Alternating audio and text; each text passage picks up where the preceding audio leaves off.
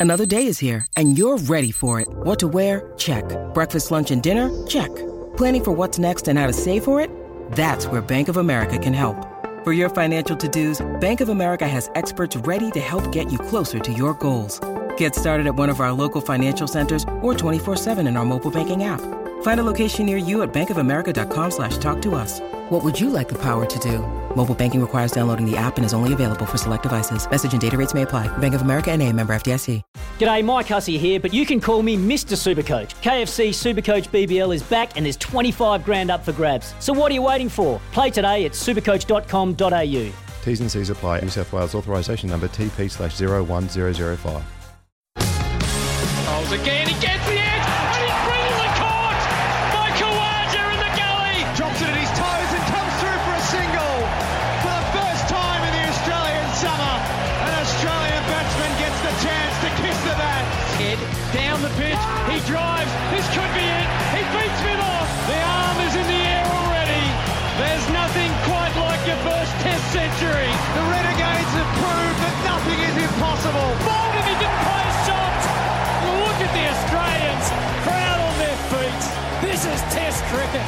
Covering cricket across Australia and right around the globe. This is Stumps with Bryce McGain and Jordan Cornelis. Everyone. Welcome along to another edition of Stumps, your dedicated cricket show. My name is Damien Watson, filling in for Jordan Cadellis this week, who has A League commitments. And there's a multitude of cricketing angles to focus on as we're in the midst of an intriguing Trans Tasman Test series between Australia and New Zealand, while the men's Big Bash is on the precipice of yet another season, while we also reflect on a very successful women's Big Bash tournament following the final last weekend, the Brisbane Heat going back to back. I'm joined by the great man and former Australian, Victorian, Denmark, Essex, and Adelaide Strikers cricketer Bryce McGain. How are you going, Bryce? I'm going great, Damien, the great man. I don't know about that, but uh, yeah, certainly did get to. Uh, well, I was lucky enough in my cricket, and uh, early on, it, it, didn't look likely that I'd be travelling the world with it. But uh, it was a, it was actually in year twelve. I went on a school trip overseas to England, and it was before it's trendy. It, basically, every school goes overseas now. But I had the opportunity to do that, and I thought, how good's this? Cricket can take you around the world, and I'm not even the best player. Like, this is going to be great. And I suppose uh, later on, I had the opportunity to head back and all those things that you mentioned. Yeah, play around the world. It was great. There you go. Not too many people playing for both Australia and Denmark in their careers, so that's something you could take a hold of. Not too many. Uh, In fact, I'm the only one. You're so only yeah, yeah. So uh, yeah, uh, exactly that. I happen to be over there coaching and uh, and, playing cricket. Uh, yeah, in the early 2000s, and uh, and really enjoyed that, and had opportunity to play for Denmark. In a, they used to play in the. Uh, they called it a Cheltenham and Gloucester Cup in in UK. So I went over and played a couple of games uh, for them as the overseas professional. You could you were allowed to have an overseas pro. So that's how I did it. Have no ties to Denmark. Have no family ties or anything. No hidden passport in the bottom drawer or anything like that. It's uh, yeah purely just as the overseas player. I was thinking you might have a connection to the royal family over there, given there's that Australia and Denmark tie. But There is indeed, and at the time, uh, everything Australian over there was incredibly popular because of the royal family, and the, um, obviously uh, the the well princess she uh, married into the uh, into the royal family, so uh, that, that that changed things a lot. They they love the Australian connection, the the Danes. Indeed. Let's head to royalty of another kind. Australian cricketing royalty seems to be on display once again against New Zealand in the first Test match in Perth. Currently, as we go to air, New Zealand 8 for 162 in their first innings, trailing by 254 runs. And already the signs are ominous, Bryce, for the Kiwis. Yeah, they are indeed. And I said it last week on Stumps as well. The challenge is going to be them coming to such foreign conditions from where they have played their last two tests. They were in great form against England and they did exceptionally well. But they're really slow wickets. They are slow, slow wickets in New Zealand. So transferring that right across to 40 degrees every day, uh, it's nearly 50 degrees out the middle of the pitch at the moment, and it is an absolute furnace, but a bouncy, fast pitch, and it was going to be the biggest challenge they could ever have was the conditions uh, around where they were coming from and where they were going to play with not even a warm up game in between. So that was going to be the real challenge for them. So, and I think they're just finding that now. There's, there's been a lot of fight with their bowling, uh, particularly they were bowler down, but I was so impressed with Wagner, really impressed with Southey. They bowled tons of overs. They were aggressive. They basically shut down Steve Smith for the best part of three hours, and that no team in the world's been able to do that. So there's a lot to like about New Zealand. It's probably the best test lineup they've ever had, and it's as strong as they have ever been. They're number two in the world. There's a lot of things to like, but I think at the moment, just with the bat in those conditions, going to be difficult. I reckon it's going to be a different story when, when they come to the Boxing Day test at the MCG. That'll suit them. And Sydney, well, they're really going to like that. So if they can just hang on into this test match, and that's what they're renowned for. Often we've seen over in recent years, they just find a way to hang on. Like they might be in this position, they seem miles behind, but they just seem to bat and bat and just block out balls and wear down bowlers. And that's going to be another thing, of course, uh, with the Hazlewood injury. That's right. And just speaking of that injury, given you have a significant amount of experience as a bowler, obviously a different type of bowling or style of bowling to Josh Hazlewood, what would be going through his mind at the moment? And also, based on the recent reports that we have, because of the short turnaround, it's unlikely he's going to be back in time for the third and final test of Yep. the series in Sydney. From a realistic perspective and your experience in cricket, how long will it take for him to be 100% right again? Yeah, look, he's he's comfortably pushing out to four to six weeks, and bowling fast is a bit different to just uh, walking around the, you know, walking around the garden or something like that, which uh, you know us Joe averages do. He's charging in at a, uh, you know as hard as he can and putting a lot of weight and extra weight through that front leg. Uh, that's that's where the injury is on that left hamstring. So look, he's going to be out for all the Test series. There's no doubt about it. But the the compounding effect that happens there is not only the injury to Hazlewood, and that's a shame, and that's a, a- an asset out of our best bowling attack that he can be replaced coming forward. But it's the extra bowling that the players like Cummins, like Starc, will need to do in this Test match. In they have to bowl another innings, Lyon as well. So it, it's going to spike the workload of the other quick bowlers um, because he won't be able to bowl in this Test. So that has a compounding effect. So when we Yeah. get to when we get to Melbourne, when we get to Sydney, those guys, it does p- take its toll over the period of time. So it is a bit of a challenge. It's a setback, setback for Australia, and and uh, they certainly need to overcome it. So they'll be looking to take wickets over there, not be out there bowling as, uh, as many overs as uh, well. Certainly, what New Zealand would hope that they do. Indeed. Our guests tonight on the Stumps program will be Lockie Stevens, the assistant coach of the Melbourne Renegades, and of course David Hemp, the coach of the Melbourne Stars WBBL team. And it'll be interesting to get his take on women's cricket and the state of that particular asset to the Australian sporting landscape with the T20 World Cup on the horizon here in Australia. Just as we continue on this tact of the Australia v New Zealand Trans Tasman series, you mentioned before that this is the best New Zealand side ever that you've seen. Do you I think believe, so. Do you Yeah. believe even more than the class of 85? I know a lot of other former players have said the same thing. Geoff Lawson, Kim Hughes have come out and said it's even better than the class of 85 where Richard Hadlee was dominating. Do you believe that's that's the case with the current crew? Yeah, I do, and I, I think it has to do with their, their attack. They've got a left armour. They've got uh, again a spin option that's that looks pretty innocuous with, with Santner, but uh, what he's able to do is is control the game. He can change his pace. He's a, he's a very mi- much like his mentor in Dan Vettori, where he changes the pace, but he's immaculate in the length he hits. So it's it's hard to get after him, and that that's a difficult length for for all players to face. So he changes his pace, he changes his angles. He doesn't get enormous spin. He doesn't spin it another way, but it's all the subtleties of what he does. Uh, and th- th- there's every chance when they come back to, to Melbourne and Sydney that um, Trent Boult will come into that lineup as well. He was a whisker away from playing this this test. Yeah. So if he comes in, then uh, then then that certainly strengthens their bowling lineup. Uh, and, and their batting, well, we're seeing with Taylor and Williamson, they look to be taking the game away. We had them two for two, and then they, they put on this partnership. And I thought, oh, here we go. They're settling right in.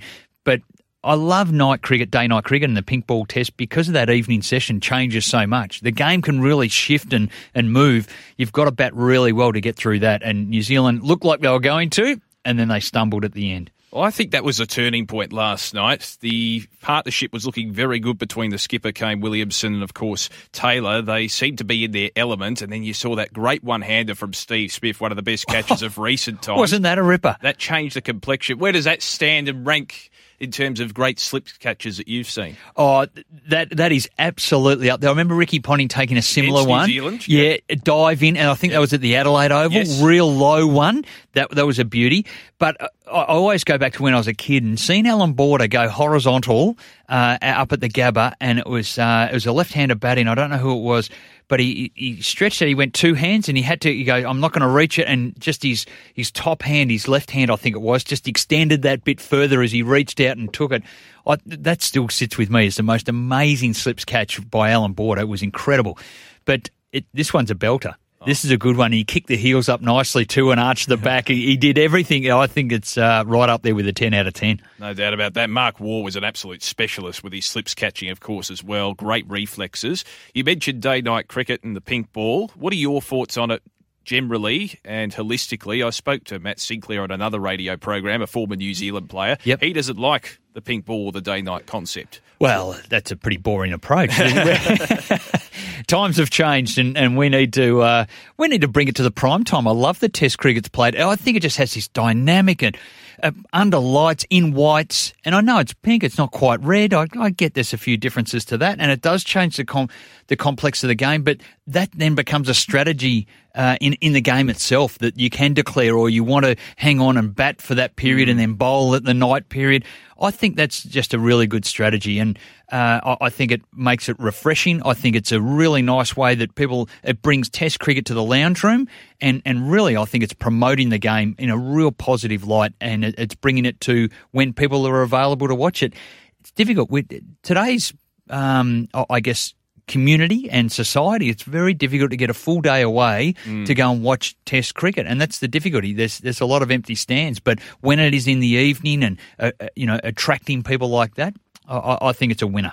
I'm with you there. And you mentioned the tactics before and how it affects them. How have you seen Tim Paine's tactics and his approach to the day night test matches, given that he seems to still cop a bit of criticism generally by the Australian public? I don't know why he's so maligned, but maybe it's because of the reviews and everything like that. But just in general, I thought he's, he was quite smart back in the second test against Pakistan in Adelaide, and again in this first test against New Zealand, in terms of ensuring that his bowlers have the twilight and the night session to show their wares. Yeah, absolutely. And we saw in in, in the shadowing across this ground, like it's like a zebra crossing. So there's there's light and dark and light and dark, and that that that makes it incredibly difficult to bat. And that that's that, that's a big advantage. And they know when it when it's the, the tough time to bat that they take that into calculation. And I, think for that, uh, Tim Paine and they've probably all had a look at it, and the batsmen know. Well, when's the toughest time to bat? Well, it's now. We want to be bowling, so let's make sure we do that.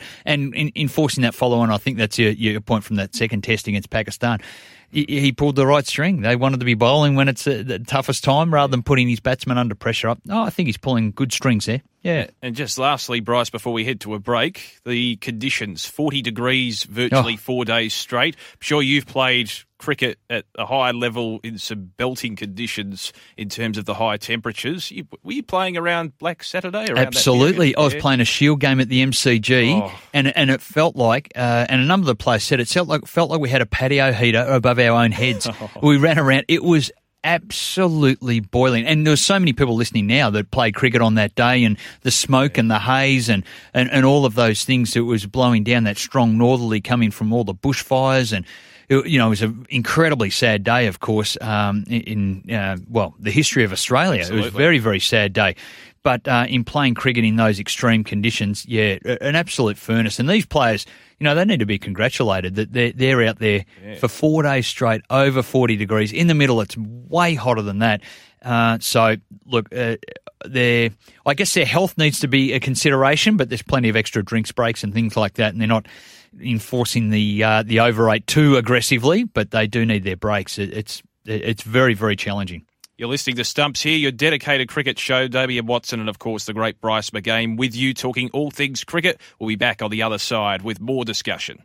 Welcome back. You're listening to Stumps here, your dedicated cricket show. Damian Watson and Bryce McGain. Well, Bryce, just currently New Zealand 9 for 166 in their first innings, trailing by 250 runs. So certainly looking more and more bleak for the Kiwis in Perth. Let's turn our attention to other elements of international cricket. And the Pakistanis currently taking on Sri Lanka, the first test series to be held at home for Pakistan in 10 years, ironically against Sri Lanka. And we all know about the incident which precipitated that long drought Yeah. in terms of hosting Test cricket in that country. Sri Lanka currently 6 for 282. Ironically, the Test match has been hampered by rain delays and wet outfields. Not something you usually associate with Pakistan. Not at all. Usually, you think Pakistan is dry as a biscuit, and the the wickets are more like the surface on Mars and just just barren and, and all of that. But uh, there has been a lot of rain around, so um, Sri Lanka brave move by them and uh, to be the first team to go back because of obviously the history and how that affected so many people. Um, of course, their, their bus getting uh, a terrorist attack on their team bus on the way to the ground, and um, people being shot at, and um, hand grenades being thrown that didn't detonate, and rocket launches being launched into a bus. It, devastating circumstances. But for them to go back in there and, and kick off Test cricket once again in Pakistan, I think is a really brave move and, and good for world cricket. No doubt about that. And they love their cricket in Pakistan, don't they? The public absolutely adore it. Do you think Australia, in the near future, maybe in four or five years' time, will play a series over there in Pakistan? I think eventually, yes, and uh, there, needs, there will probably for Australia to do that a long record of uh, of, of, safe environments yeah. and, uh, and, and trusting the security. I think that's where a number of the hurdles had been around just trusting that uh, what they were saying was right and how they would secure the safety of the the, the players, the the support staff, but the families as well. That that's an important uh, consideration when Australia goes on tour. So all that will need to be in place, and I think they want to see a bit of a history of that. But uh, I, I think it'd be terrific. What an experience, you know, for cricket in you know subcontinental cricket. It's just uh, riveting to watch. I think uh, watching Test cricket in India, um, mm. the different surfaces and how things are played, the crowds, the enthusiasm, the love for the game, all those things, you, you, just can't beat it. And it's another another way that world cricket can be beamed into our, our lounge room, and uh, I, I think it's really exciting. So I do hope it's sooner rather than later. Indeed. Of course, Australia would have very good memories and fond memories of heading over to Pakistan. Damien Fleming's hat trick, of course, in 1994, and you have Mark Taylor's 334 not out in 1998, which I think was the last time Australia played over there in Pakistan. Correct. They played in Dubai and Sri Lanka, I think, a test series against Pakistan. So That's right. They've had very different auspices in terms of those Australia v Pakistan series over the journey. Just incidentally, Bryce, New Zealand bowled out for 166 in their first innings, so it was a quick end to the tail. Yeah, Starc again, wickets. Uh, he's taken another five. Uh, he led the team off this time.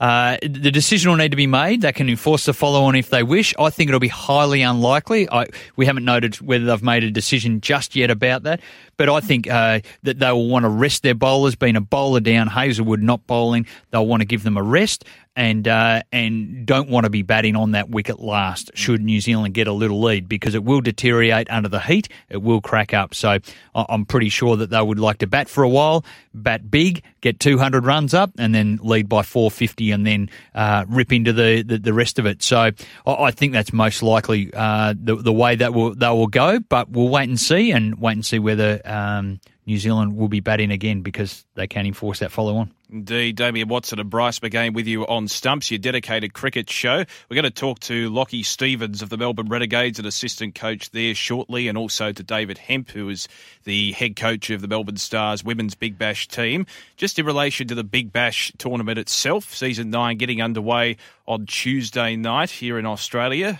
What are your thoughts holistically about the Big Bash coming in, the Melbourne Renegades looking to defend their title. But what about the competition as a whole itself? Do you think there's greater anticipation compared to previous years, or is it more same old? Well, I think there is. Uh, I think the excitement also comes around some of the internationals coming over. Yes. AB de Villiers uh, coming in for Brisbane Heat, uh, Dale Steyn coming in for the Stars. Uh, they're not here for every game of the tournament for both those franchises, but mm. exciting to have them involved.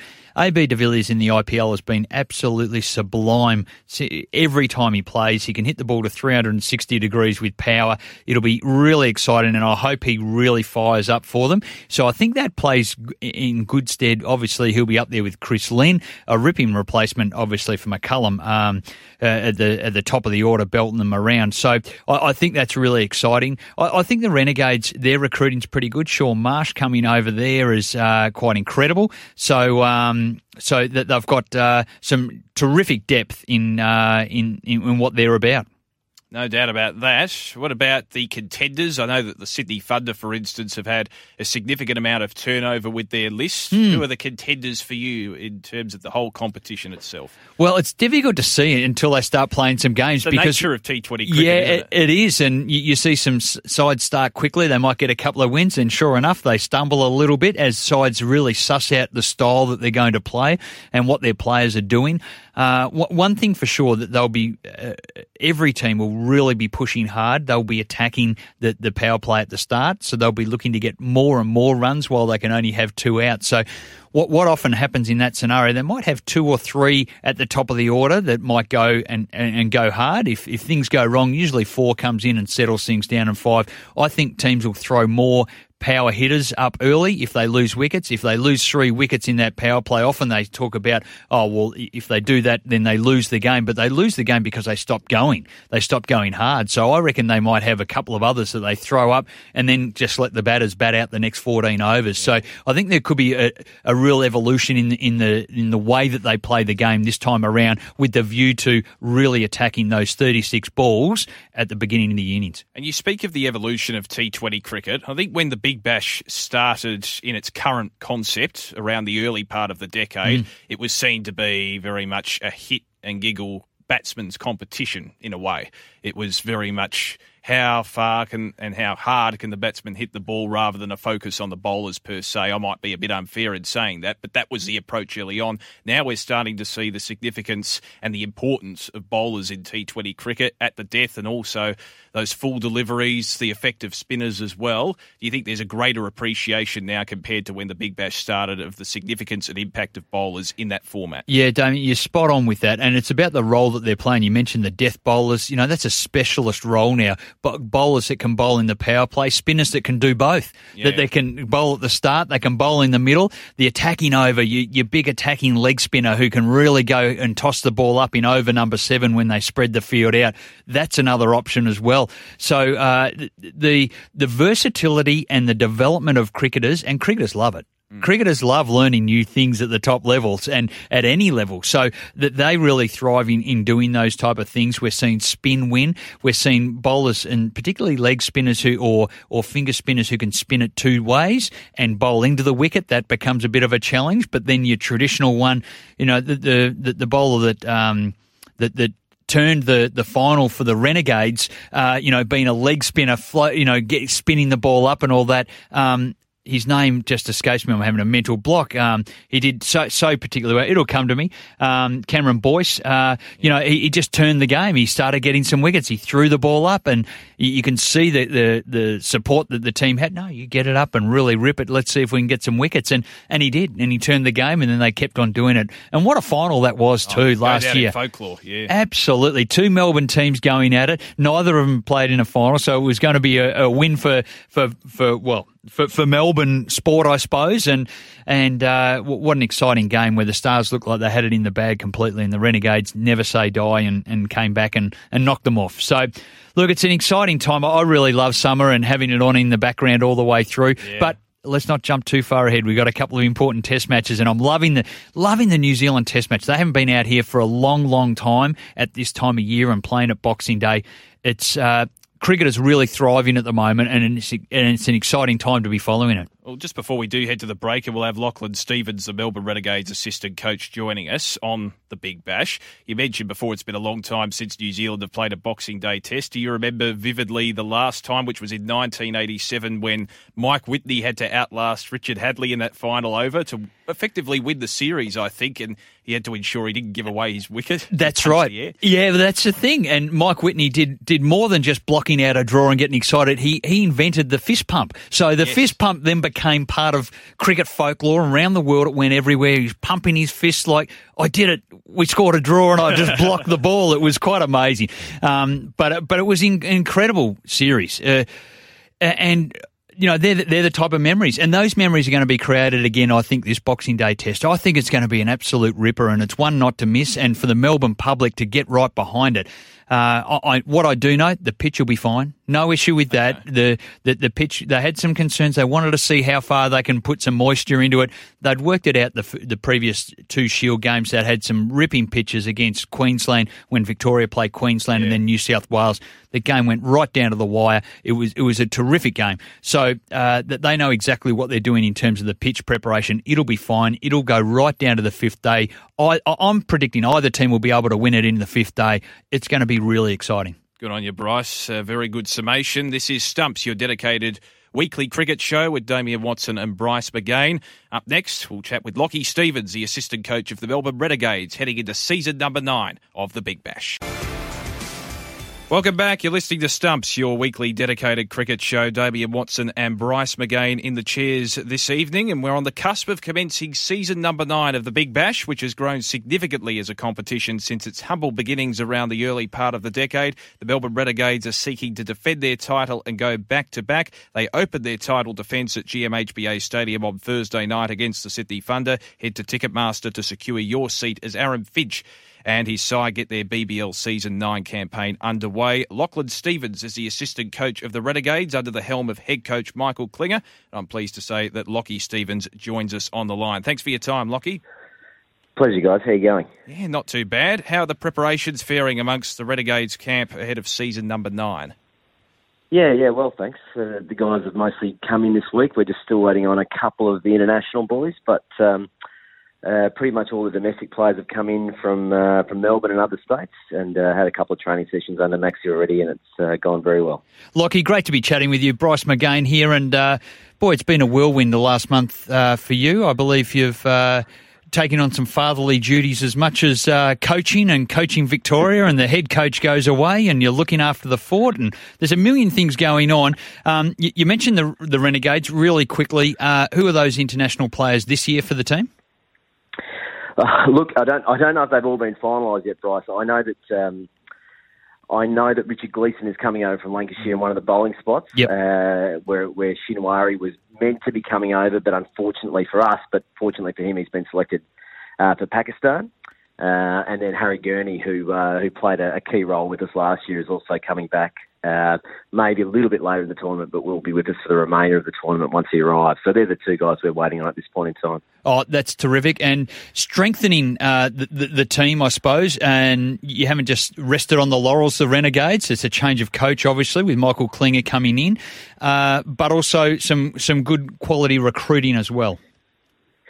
Yeah, yeah. Obviously, we, the, the changing coach had to come uh, with with uh, Ronnie McDonald going up to the Australian team and Maxi taking the reins. Uh, and he's been brilliant this week to watch him go about his work. So I'm sure he'll fit in and and run the ship nicely. And then obviously from a, a recruitment point of view, our biggest one is Shaun Marsh.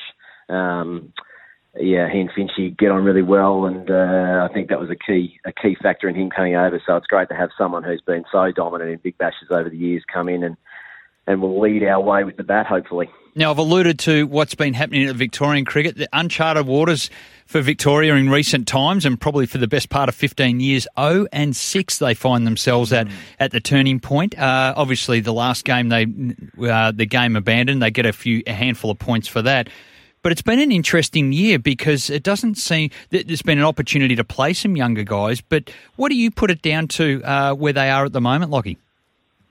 Yeah, it's fascinating, Bryce, isn't it? it Shield cricket's the evolution of Shield cricket is so interesting, and I could talk about it for a long time and bore you to tears. But it, it's just so hard. You won't bore me, don't no, worry. won't bore us. I, I think, and it's just an opinion. Uh, everyone has a right to to talk about what's happening, and obviously, 0 and 6 is not where the Victorian side would like to be, and it hasn't found itself there for sort of six or seven years.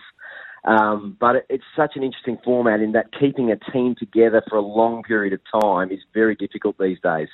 Um, franchise opportunities, players going up to Australian teams, and players moving in between states more and more yep. just means that to settle a Shield side for a long period of time becomes difficult. And whilst it's not an excuse, what I would say is it just shows how amazing the last five years for Victoria has been for that side to be able to do what it's done uh, whilst introducing a few new players, but also keeping a real core group together and watching that, particularly that bowling unit go about its work on, on some tracks that, that they've really had to work hard on to get 20 wickets has been amazing. So it shows how good that group's been. It shows how impressive uh, chairman of selectors Andrew Lynch has been in, in holding that group together, and what Ronnie McDonald did, and David Saker did, and Greg Shipperd did with that group to, to keep it together for so long, is impressive. But as you say, at 0 and 6, not a great time for us in the season, but there's been a lot happening, as you'd suggest, as we've had we've had complex issues around players, we've had some mental health stuff, we've had some injuries, we've had selections going up to Australia A sides and selection in Australian sides.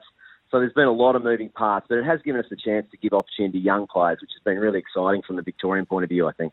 We're speaking with Lockie Stevens here on Stumps, the assistant coach for the Melbourne Renegades. Just on the Gades themselves, has there been any change in the club's approach to the season compared to previous years as you're now considered the hunted, or due to the fact that T20 cricket is a constant source of change, does it not matter in terms of what happened the previous season? Yeah, I think that's. I think your point's a good one, Damien. At the end there, I think each season, I, I know that the popular phrase will be, "Well, can they defend the title?" Mm. But I think given it's so different year in, year out, it just becomes a, a new starting point. So everyone starts on zero again. All teams capable of winning matches on their day because all teams have superstars and all teams have very good cricketers in amongst their group that can win matches on a day-to-day basis. So it's, I think from my point of view, very much just a start again type tournament because you know new players come in, older players go out, uh, or transfer to other sides, and that's the nature of the beast. So very much a start again, all on zero points, and uh, all trying to reach that final four for a shot at a semi in terms of, uh, I guess, getting to know you, Lockie, uh, you, are very much a behind the scenes sort of guy. Like you, you're never taking the accolades. You, have left that to Andrew McDonald. He's all over the press, but uh, um, you, you've really been a low key type of coach. Now, tell me about the, some differences. You obviously uh, co- have coached WA and the Perth Scorchers. Now you're over in Victoria with the Victorian team, the Renegades. Are there differences? Are there similarities? What do you enjoy more, and what, what are your aspirations? Because well, there's a vacant role at Victoria at the moment. Is that mm. something you covered as well? Uh, I, I, don't think the uh, the vacant role at Victoria is for me. It's it's a again, it's a question I could ramble on for ages about. But um, I mean, I got an opportunity in Western Australia to to head that program after Mickey Arthur left uh, to be the Australian coach, and I really found that that coming from an assistant coach to a head coach is such a different role. And so I didn't come down to Victoria to be the head coach. I, I came down to be David Saker's assistant, and then uh, Ronnie McDonald coming in, uh, who was just terrific with that group uh, and deserves all the accolades he gets. Um, it's been great being their assistant, so I'm looking forward to at some stage handing back the reins to someone who uh, who can lead that group and try and just to assist them. Um, in terms of pros and cons or differences, look, there are a lot of um, similarities between programs around Australia. Um, that's what I found. Everyone's got their strengths and weaknesses, and we've all got good parts and bad parts, and we all have struggles with the same sort of things, whether it be injuries, uh, whether it be form. You know, winning and losing is something that you know everyone sees the result, but underneath it all, everyone's sort of trying to solve the same problems. How do you get your opening batsman to start well? How do you get your, your opening bowlers to be aggressive and take wickets early? Um, why is your spinner not holding, or why is your spinner not attacking the way you would like? All those problems come in game after game, and all good parts come in after games too. You know, why is your spinner bowling so well? How's your batter doing this job so brilliantly, and how do you get him to stay there? So, all programs have similarities, uh, and that's what I probably noticed the most. Everyone asks about what's different, but what I've noticed is that, that everyone has their challenges and everyone has their strengths. Are you excited, Lockie, about the signings of former Aussie cricketer Shaun Tait and also former Melbourne footballer Brad Green to your coaching staff and what they can provide at the Renegades? Uh, yeah, I think that's terrific, isn't it? You know, coaching is a uh, an interesting school where every every coach, uh, and Bryce will know this as well as anyone, every coach thinks they know an answer uh, and have the answer. So it's always really good to get different eyes on things and a different point of view. So, um, you know, Tatey coming on board obviously brings a wealth of playing experiences uh, at the highest level. Um, so it'll be really interesting to hear what he has with the group. Uh, he's come in this week, uh, already working with some of the bowls, which has been good to see. And, and Brad Green, obviously, uh, you guys would know him better than me from an AFL perspective, but mm-hmm. obviously was a wonderful, wonderful player and competitor for Melbourne over the years. And uh, I think he and Maxi know each other quite well. Maxi's love of the Demons is is quite deep, I think. So um, to have someone in like that who, who's played sport at a really high level who will give us a different perspective, I think that's going to be a good thing as well for both players and staff. No doubt about that. What's the ultimate day for you away from cricket? You obviously mm. spent your life so much in, in, in cricket and more recently probably with throwdowns with batsmen and preparing them mentally and skill wise. What's a perfect day for you away from the game? Oh, feels like I'm on a dating show now, Bryce. um, uh, look, I pretty quiet, really. Um, the boys are always asking me how many M and M's I've eaten on the couch, and uh, and that's probably a start. Of, you know, just just watching some some good television, some documentaries, or uh, you know, just keeping it quiet and low key. I'm I'm too old to to keep pace with the younger players these days, so anything that's quiet and anything that removes me from the game, to be honest, anything that clears some, some thought space to be able to go back to the job and, and then commit to it while I'm there is a good thing. Good well, stuff. Well done. Lockie, really appreciate your time. Thanks for coming on the show and previewing the season ahead for the Renegades. All the best and good luck for the season. Pleasure, guys. Thanks so much for having me. Go well, Lockie. Good on you. Lockie Stevens joining us, the assistant coach of the Melbourne Renegades. And don't forget, the Melbourne Renegades open their title defence at GMHBA Stadium on Thursday night against the Sydney Thunder. You can head to Ticketek to secure your seat as Aaron Finch and the side get their BBL Season 9 campaign underway. We'll take a break here on Stumps. Damien Watson and Bryce McGain with you. And we'll chat with David Hemp, the coach of the Melbourne Stars WBBL side, next.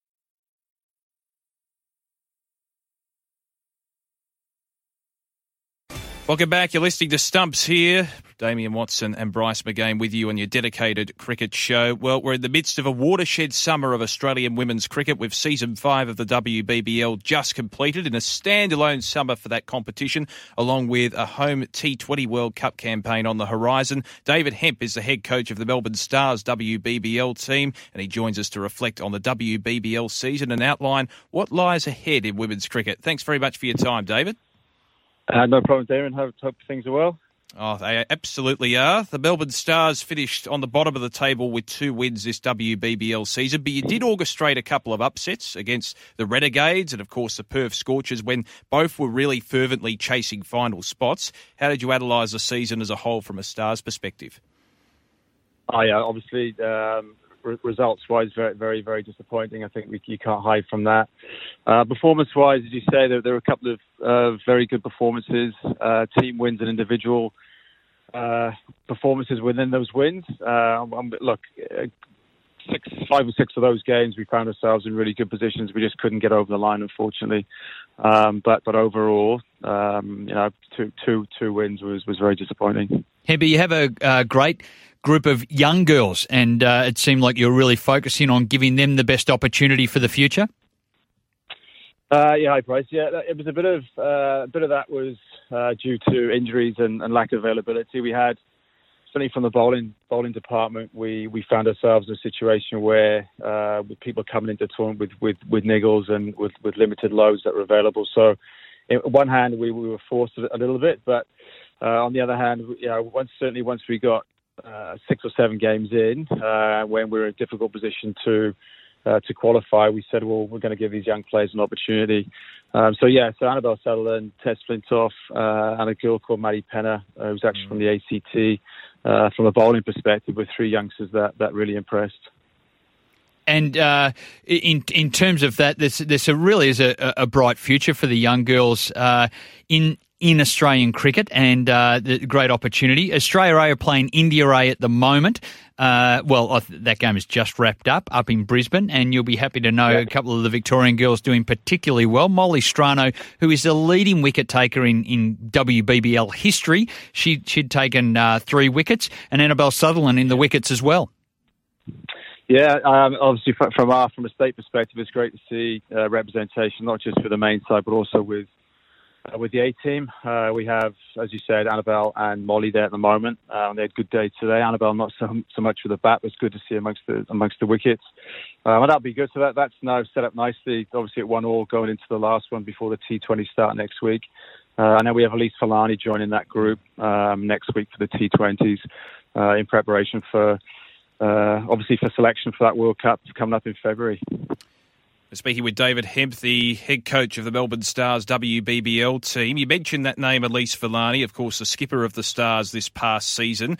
We see her on TV, very, very knowledgeable and is probably depicted as a lovable larrikin as well. How did you analyse her performance as a skipper and her leadership capabilities?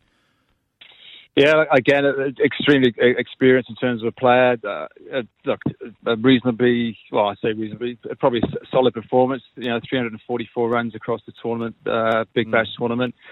strike rate was a little bit uh, under what you'd expect for a player of her, her capability, so just over 100, about 100, 102, 103, uh, if I remember correctly. So, look, she, she was she'll be disappointed with, with that return because she's certainly good enough to, to push the four, the 450, 500 mark uh, with a bat certainly at a, at a better click. So, um, look, overall, um, from a leadership captaincy, yes, she, she's learning that. She has captained the, the, Perth Scorchers side. At a time was, was really good, really proactive, and made some good decisions. But yeah, it's difficult uh, when you're you're under the pump and your side's losing. Uh, it can become quite quite a challenging time. But so you know, in the end, she finished well with the back. Um, she got better, obviously, as, as the competition went on. Um, but certainly, you know, we're looking forward to her uh, driving her game and everyone else's game forward. How did you analyse the competition itself, David? The WBBL in a standalone slot this summer. Uh, the TV ratings were very good. Indeed, the semi final, the second semi final on the Saturday last week on the secondary TV channel, outrated the Australian Open men's golf tournament on the main channel. So that's a real boon for women's cricket with the T20 World Cup coming up for women's cricket. How do you analyse the growth of the competition and indeed women's cricket in this country? Oh yeah, look for me, I think it's been fantastic. I think the uh, the, the BBL um, and that initiative by Cricket Australia uh, five years ago now was was the best thing that could have happened. I think uh, from a media perspective, there's obviously more interest now, uh, which has been reflected in, in the I think the way the girls are, are, playing the game. So they've been challenged because of you know ex players and uh, and commentators um, making comment on how they're playing the game, how they look, etc. And I think that's that's driven the standard, um, which, has been great. Um, I think you're seeing not just uh, the skill level for me has always been there, but I think you know you're seeing a, a higher execution of that of that skill level. I think from a batting perspective, you know the scores uh, are now. Uh, 150 is, is becoming normal, uh, and players are very capable of chasing that and not giving, not feeling the pressure of chasing that. Whereas you go back two or three years ago, you got 150, you, generally win the game. You, are not seeing that now as an example. So I think the, one area for me where I still think the catching is, isn't quite where it should be. Uh, I think there's too many um, straightforward chances that, that, that, are missed, but the the ground fielding and the diving stop, the pace on the throws and the batting has certainly seen a, a, massive shift forward, which is uh, which is great to see. Yeah, there's no doubt about that. The the rising standard all the way through, and I guess it comes down to the, the, the, professionalism of the girls and how hard they work, but also the, the teams that work around them and coaches like yourself who are completely dedicated to the growth of others is, is fantastic. What's on the agenda for you now? You, you captain Victoria, oh sorry, coach Victoria now um, with the with the state competition. What what's coming up there? And obviously we know that the World Cup is February March, so a lot of girls with that on the horizon. But what, what's next on the agenda for you? Yeah, for us, so we we we had half the squad back in. Uh, I would say half. Uh, yeah, it was actually half ten uh, in this week. Uh, we back to the full complement this week coming. Uh, so we get the Cricket Australia players back in. We're giving them an extra bit of time off, and obviously we've got these 18 players away as well. Uh, so we, will practice uh, four sessions this week as a group, Uh, and then we get into a 10-day break over Christmas, returning on the 3rd of January for uh, two games against Western Australia on the 7th and 9th at the Junction Oval. So preparation, uh, preparing for that uh, with full strength for, for those two games, and then um, two weeks up after that uh, down in Tasmania uh, before we lose the uh, Australian component of players. who go into World Cup preparation? So, four games for us in, in January, and then two more in February. So, there's eight WNCL games this year. I'm sitting one and one at the moment, so uh, certainly these four games in, in, in, January are pretty big, and if we can uh, win all those four, that should hopefully set us up nicely for those games in February. David, really appreciate your time on Stumps. All the best for the months ahead, and thanks again. That's brilliant. Thanks so much, Damien. Cheers, Bryce. Thanks, Happy. Good on you, David Hemp, the Melbourne Stars WBBL coach. The always great insight, Bryce. Uh, great. When you need mealtime inspiration, it's worth shopping Kroger, where you'll find over 30,000 mouthwatering choices that excite your inner foodie. And no matter what tasty choice you make, you'll enjoy our everyday low prices, plus extra ways to save, like digital coupons worth over $600 each week. You can also save up to $1 off per gallon at the pump with fuel points. More savings and more inspiring flavors make shopping Kroger worth it every time. Kroger, fresh for everyone. Fuel restrictions apply. Sight from your good self. It is indeed. Uh, our show wraps up, but Australia um, batting again uh, in the test, and uh, we look forward to what lies ahead. Indeed. Hopefully, we get a nice contest too. This has been Stumps. Damien Watson and Bryce McGain with you. Want to witness the world's biggest football game? Head to iCanWin.com.au, predict Australia's score with a crystal ball, and it could be you and a friend at the FIFA World Cup Qatar 2022 semi finals, all thanks to McDonald's. Maccas, together and loving it. TNC's apply. Want to witness the world's biggest football game? Head to iCanWin.com.au, predict Australia's score with a crystal ball, and it could be you and a friend at the FIFA World Cup Qatar 2022 semi finals, all thanks to McDonald's. Maccas, together and loving it. TNC's apply.